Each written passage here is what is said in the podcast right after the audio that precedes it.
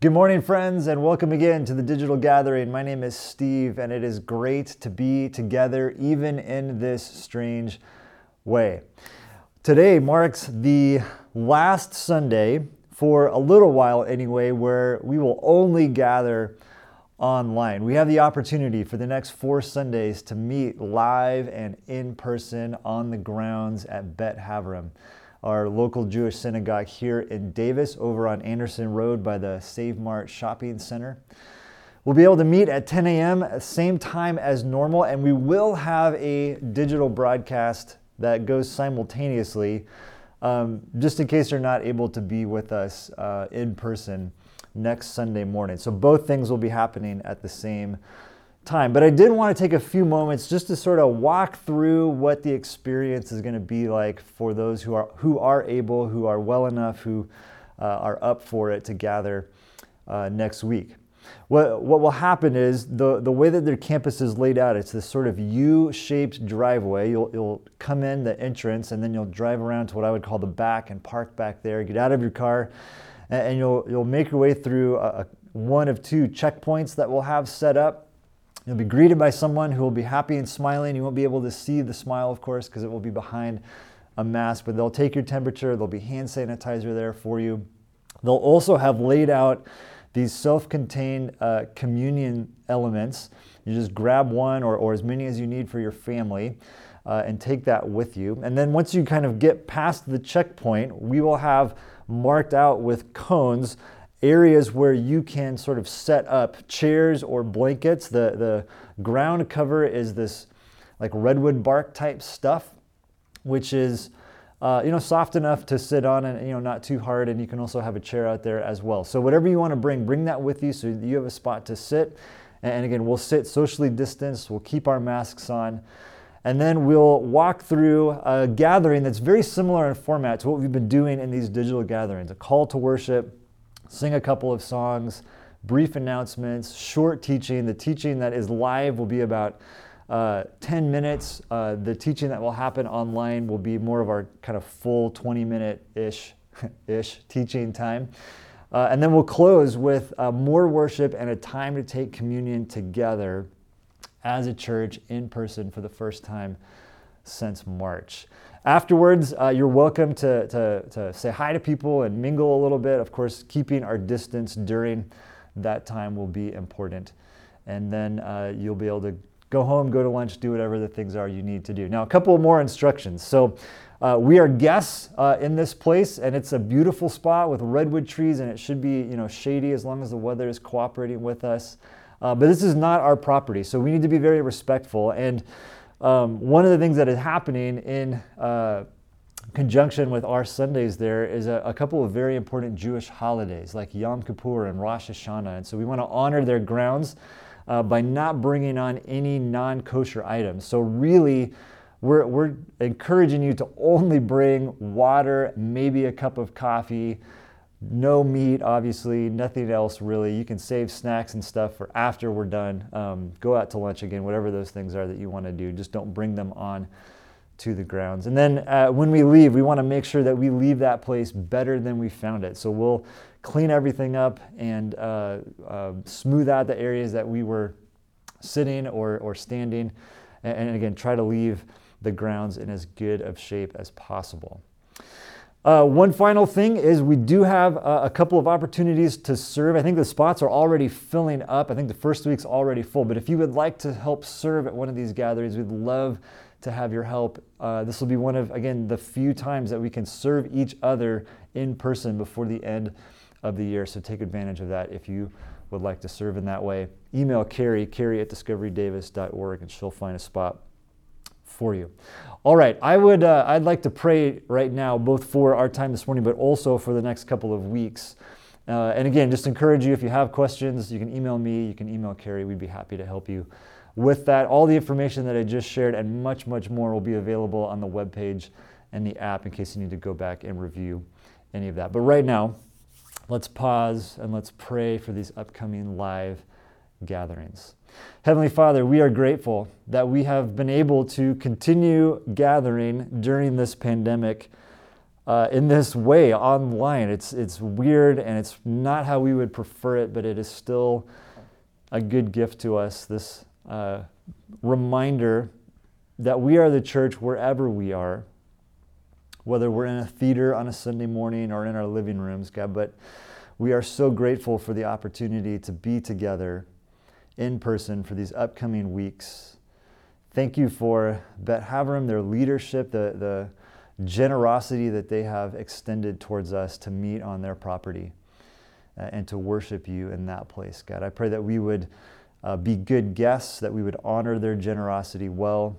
Um, and then would those moments just be rich experiences for us? Things that we uh, someday look back on and, and remember, oh, can you believe we got to do that at that time? God, I pray that these would be moments where we are able to uh, reconvene, reconnect, remember who we are as a community, but also moments where uh, you bring other people alongside us, where we are able to invite people to check out who we are and what we're all about, God, that you would just bring the right people to those gatherings. Thank you for the opportunities that you have given us to, to serve and to be a blessing to steward and use the things, the gifts, the resources that you have entrusted to us to further your kingdom. And we continue uh, to ask God that you would use us to help people discover the good news of Jesus in this place. We pray all of this in Jesus' powerful name. And we all say, Amen. All right, if you have a Bible, open with me to James chapter 5. James is a letter in the New Testament. It's towards the very end of your Bible. If you have a physical copy of the Bible, you can turn there. I'm just going to read one verse from James chapter 5, and then we'll um, come back to this verse again at the end of our conversation. We're going to be in a number of other places in Scripture throughout our time this morning. But let's begin here. James 5, verse 16. Therefore, confess your sins to each other and pray for each other so that you may be healed. The prayer of a righteous person is powerful and effective. Now, we're going to get started this morning with a pop quiz. For those of you who grew up in the 90s or are fan, a fan of 90s related things, this should be a fairly easy quiz for you. Uh, but there was a TV show that came out in the early 90s that, that, in many ways, ended up revolutionizing television and it had a tagline and if you watch the, the show for more than two or three episodes this tagline became permanently seared on your brain. What i'm going to do is just give you part of that tagline and then you need to guess the show that it comes from and if you're with other people perhaps show off a bit of your knowledge. So here we go. The end of the tagline is this what happens when people stop being polite and start getting real what happens when people stop being polite and start getting real? This, of course, from the great 90s show, The Real World on MTV. One of the, the first reality shows to really take off, and it was over the top and ridiculous in, in many different ways, but nobody had ever really seen anything like this before on TV. This drama that came from seven very different people getting together and living in the same place for a, a period of time and all the interpersonal conflict that went along with that. Now, one of the features of the show was this thing called the confessional. It was usually a room where uh, the, the folks on the show could go and talk directly to the camera without any of the other people being involved. It's now kind of become reality TV dogma to have this confessional moment. But again, I think the real world was the first show to do that. So you'd have some big thing that happened in the kitchen, right? You know, somebody found out that somebody kissed somebody else, or they're upset about a mess in the house, or whatever is going on. And, and then they would cut to the confessional, and one of those characters would say, Okay, but this is what really happened, or this is how I felt when that was going down. Now, as over the top as the show was, one of the reasons I think it resonated with people is that interpersonal drama is universal. It's universal to the human experience, as is the need to process that drama. No matter who you are or what you claim to believe, every single one of us will do something or have something happen to us, right? That breaks relationship, that violates some social agreement, or is out of bounds in some way. And one of the great questions we all face is now what? What do we do about this? How do we make it right? Now, here at Discovery, we do our best. We're not perfect by any means, but we do our best to follow the teachings of Jesus. We say it this way we want to be apprentices of his way of life. One of the first things that Jesus did when he burst onto the scene was to call people, invite people to name their stuff to name the ways in which they had broken relationship with God and with other people, and then inviting them to choose a different way, choosing to live differently. The Bible talks about this process, and then it's not just Jesus, it's all over the Bible, uh, using a number of different terms. Three key words, though, that I want us to look at this morning. This process of, of sin, confession, and repentance. Now, these are, are loaded and weighty words. For some of us, they, they might even be unfamiliar words like sin, confession. What, like, what is this? For others of us, we may have some very negative emotions attached to those words. So we're going to reacquaint ourselves with each of those words here this morning. But first, I want to just quickly orient us to the larger conversation. All right, throughout the year, we've been introducing our community to different practices. Sometimes these are called spiritual disciplines. And we've been practicing these practices together, things like Sabbath and fasting and solitude and prayer. Now, why are we doing this? Why spend time with these practices? Uh, I think there's a number of different reasons. I want to just give you two right now. One is that Jesus one of the answers to this question comes from something that Jesus says very clearly. This comes at the end of his most important teaching in the book of Matthew, maybe his most important teaching in any of the accounts of his life, where Jesus says, Everyone who hears these words of mine and puts them into practice is like a wise person who builds their house on a rock. Everyone who hears these words of mine and puts them into practice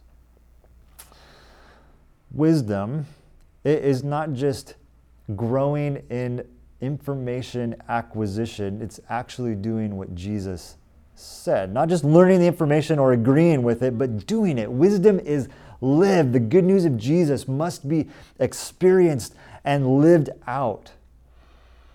So, part of the reason we spend time here is, is in response to what Jesus himself said and invited us into. Now, the other reason or another reason for the practices comes from a really big question that in many ways connects is the, is the thread that connects a lot of our conversations this year. This question is renewal, revival, movement, refreshment, whatever you want to call it. it, it does God still move in our world today? Intuitively, I think we all get that the world in which we live in, that the conditions are not great for faith to flourish. Certainly, the, the data backs that up, right? All the graphs about church and spirituality and things like that trending downwards. And so we're left with this question, left wondering does God still move in our world? Is renewal actually possible? I believe we at Discovery believe the answer to that question is yes. It has to be yes, right? And there's this uh, repeated pattern in Scripture throughout history that shows this to be true that there are these cycles where God does move, where there are renewals. And in these patterns, the practices play a very vital role. Renewal doesn't happen just because we do these things. It's not like do a couple practices and voila, God shows up in some amazing way. Okay, this is not a, a formula or a magical process.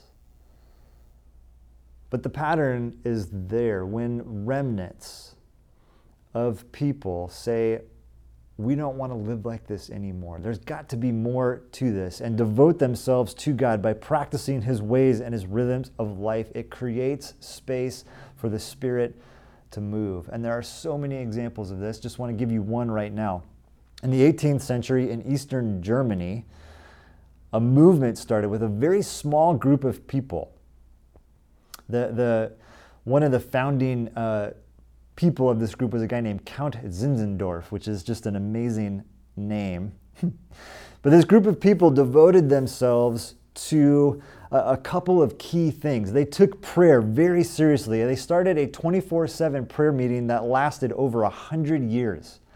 They took serving the poor seriously. They took solitude and community seriously. They took confession and repentance seriously. This little movement that became known as the Moravian Renewal ended up sending out hundreds of people around the world to share the good news of Jesus. This became the foundation of what's called the modern missionary movement.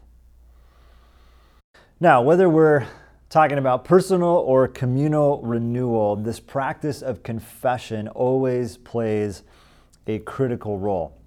Now, as we said earlier, there are some terms here that can be kind of heavy that we may have some baggage with that we need to unpack and sort of reacquaint ourselves with. So, to understand confession, we need to talk a little bit about words like sin and repentance. So, let's start with sin. And anytime we talk about sin, it's important, I think, to begin that conversation with the way that God created the world to work. When God created, He had a vision for the functioning and flourishing of His creation. The writers of Scripture, particularly the Old Testament, use a word called uh, shalom to describe this. In the New Testament, we, we read phrases like kingdom of God or kingdom of heaven, the way that God intended the world to function. But then there are ways in which we choose to work against that functioning and flourishing, and Scripture, both Old and New Testament, calls this sin. So you have shalom, peace, wholeness, harmony, everything in its right and proper place, working the way that God intended it to work. You have God's kingdom where His will is lived out in right relationships between God, God and humans, human beings and other human beings, humans and creation, this web of right relationships. And then you have anything that disrupts, that disorders, that upends, that rebels against that ordering, that shalom, that kingdom, anything that violates or tears apart right relationships. This is what we're talking about when we talk about sin. I love this quote from Adele Calhoun. The truth is, we all sin, she writes. Sin is anything that breaks relationships. Jesus is totally realistic about broken relationships. He experienced them, he was put to death by them, and yet Jesus taught that the damage done through sin was not the last word on life. Sin can be confessed, sin can be forgiven, and sinful people can be set free. How good is that? Sin can be confessed and forgiven, and sinful people can be set free. Now, she begins there to sort of hint at and unpack what the good news of Jesus really is. But for many of us, we struggle with this question okay, I've sinned, I've done some stuff wrong, I've violated shalom, I've broken relationships, but what do I do? Is there a way back into right relationship? Some traditions say things like this okay, you do some things wrong, but you also do some things right, and the goal is to get the right to outweigh the wrong. Some traditions say the problem is you just don't know enough. And so you need more education or you need to be enlightened in some way. In the Old Testament, the people of God killed an animal. They, they had this sense of, of something needs to substitute for us. And so there was this sacrificial system. And then along comes Jesus and uh, again, as he introduces himself, he says, The kingdom of God is here. Something new is happening. Choose this new thing. Turn from whatever it is that you are pursuing and follow me. In other words, Jesus says, I am the solution. I am the way, the truth, and the life. This is such good news for us. This truth that someone intervenes for us so that we can freely relate to God. So that we don't have to hide or cover up or pretend or try harder. We can be honest and in that honesty find freedom. Our sin can be confessed and forgiven so that we can be free and healed. In the book of Hebrews, we read Since we have a great high priest who has ascended into heaven, Jesus, the Son of God, let us hold firmly to the faith that we profess, for we do not have a high priest who is unable to empathize with our weakness, but we have one who has been tempted in every way, just as we are. Yet he did not sin. Let us then approach God's throne of grace with confidence so that we may receive mercy and find grace to help us in our time of need. The confidence, the freedom to be in God's presence, to approach the throne of grace. This is such good news for us. So, this word repentance it means literally to turn, to turn around, to choose a different direction. The first step of repentance is confession, naming the truth that the place I currently occupy, this is not where I want to be. And so we turn and we go in a new way. So sin is violating shalom, broken relationships. Confession is naming the violation. And then repentance is turning and heading in a Jesus focused, kingdom oriented direction. So, what, what I want to do now to, to close out our time here is uh, let's round out this definition of confession. Let's talk about how we can practice this practice. And then I want to end on just a moment of vision. So, confession, in a literal sense, it means to acknowledge with to acknowledge with. There's this element of naming sin, but there's also a positive side to confession. Maybe you've heard the phrase confession of faith, naming what we believe to be true. So, confession is not just about listing off all of the bad things that we have done, it's telling the truth. Richard Foster calls confession the end of pretense. It's when we no longer need to pretend. We tell the truth so that the truth can set us free. So here's our working definition, all right, kind of taking some of these ideas and combining them together. Confession is telling the truth about myself to God, to others, and also to me, to myself.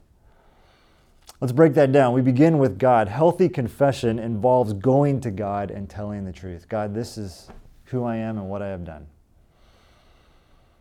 1 John 1 8 and 9 If we claim to be without sin, we deceive ourselves, and the truth is not in us.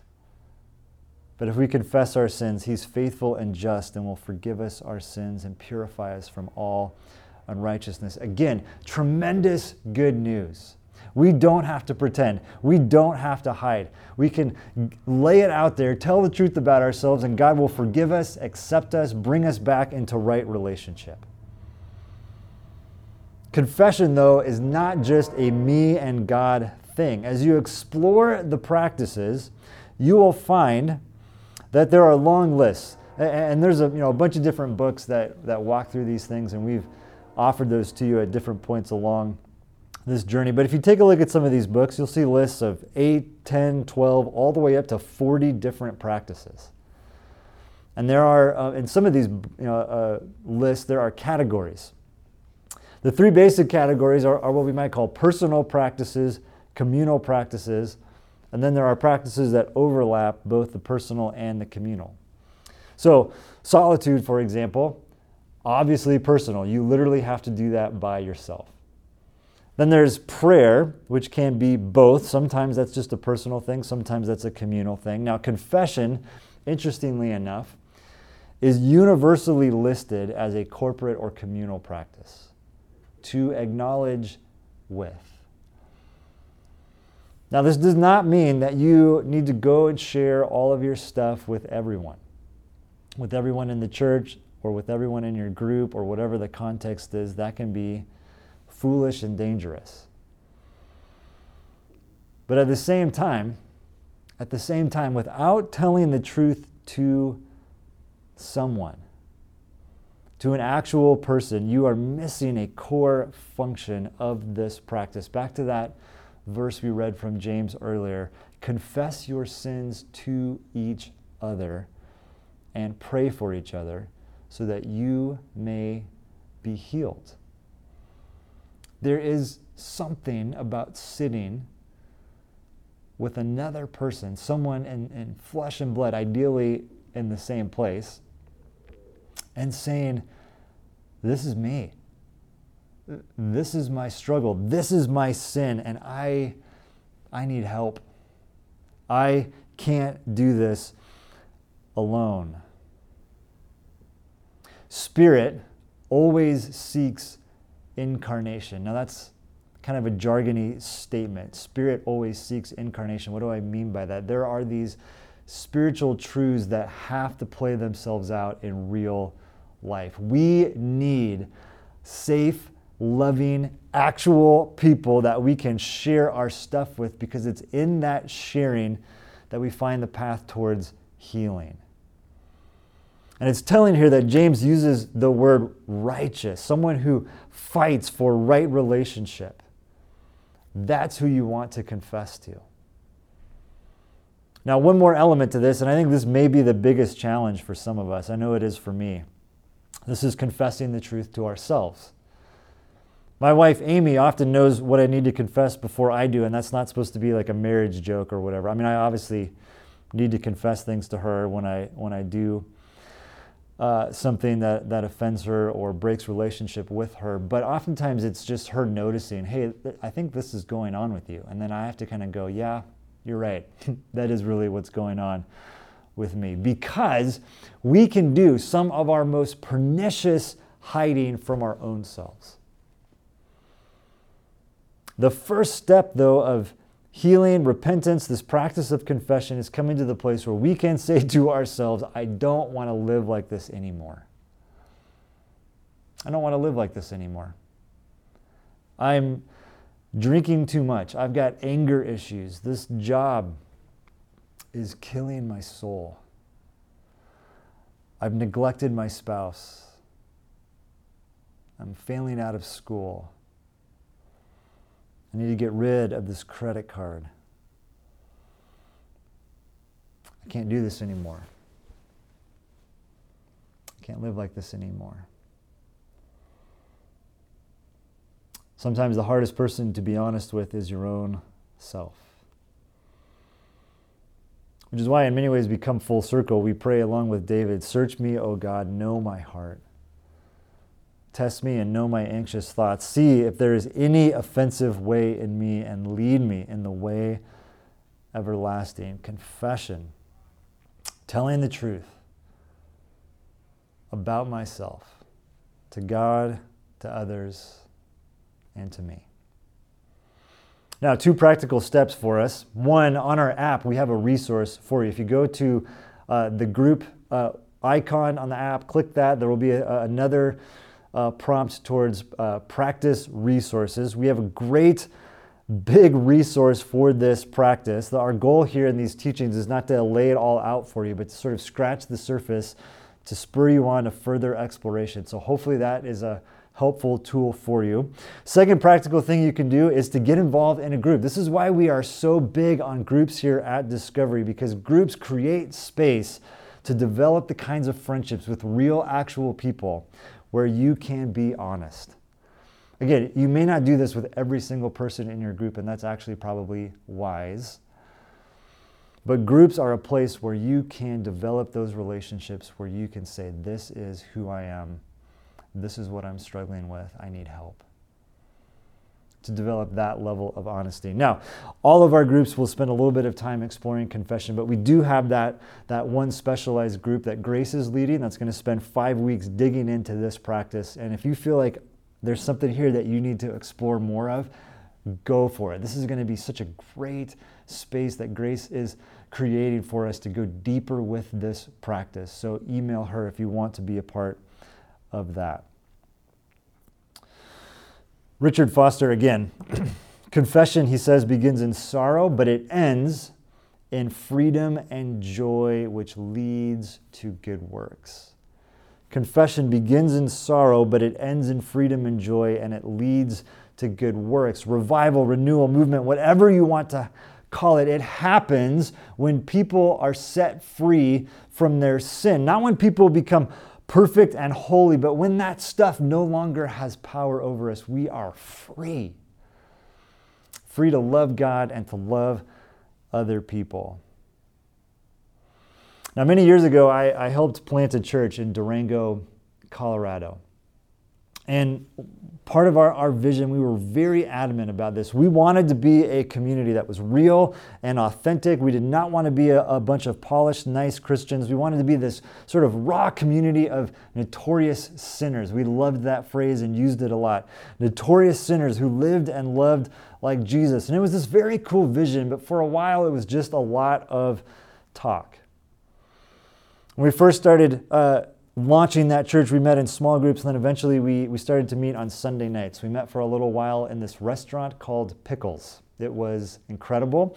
Then we moved to a community center, and then eventually we found a different space uh, to meet in on Sunday mornings. But in that moment where we were meeting on Sunday night, there, there was a time where the, the kind of formal part of the gathering was over, but everybody was still there hanging out, and, and we kind of ended up in this big circle.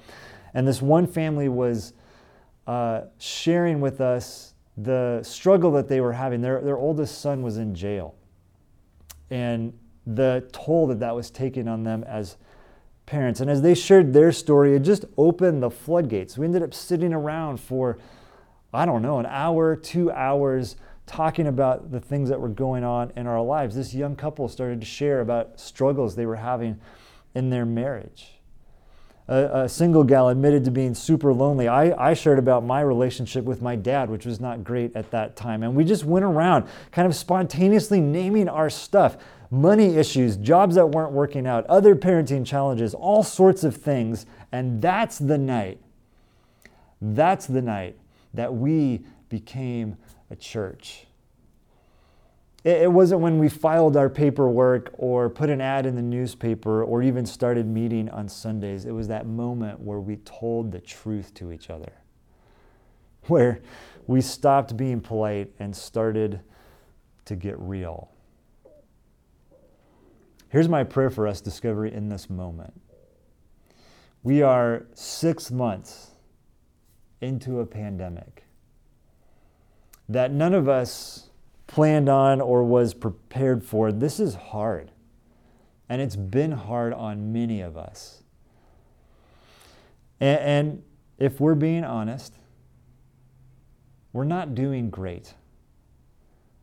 None of us, again, was prepared for this. Life was not meant to be lived in this way. And my sort of pet theory of this pandemic is that it has amplified whatever was going on there before, it's just amplified it to several degrees. Whatever the tensions and frustrations, whatever it was about your life that was already unsustainable and unhealthy, it's just gotten blown up 10, 20, 30 times. And then facing that, having to look that down and name it is hard. And it's okay to say that. It's okay to say, This has been really hard. So much about our, our, larger culture, so much about our culture in Davis is to say, oh, yeah, we're doing great. We're, this is fine. Look at all the great things that have come out of this. And, and there are some good, positive things that have come out of this moment, but it's also okay to say, I'm struggling.